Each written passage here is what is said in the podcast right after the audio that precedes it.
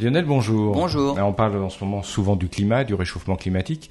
Qu'en est-il des effets sur euh, El Niño? Et le phénomène El Niño se traduit par justement un réchauffement des eaux de surface près des côtes de l'Amérique du Sud.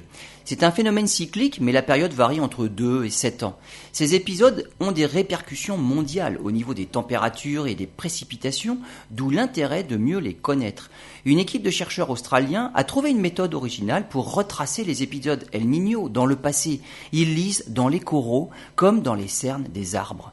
Ils sont ainsi remontés dans le passé jusqu'à retrouver 400 épisodes El Niño, et leurs constatations sont sans appel. Une tendance générale à l'aggravation des événements climatiques extrêmes.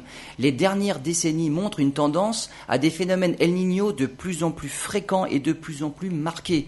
Cette approche par l'analyse des coraux constitue une toute nouvelle voie d'accès au climat du passé et aussi de peut-être mieux anticiper les futurs épisodes El Niño et leurs répercussions sur le climat mondial.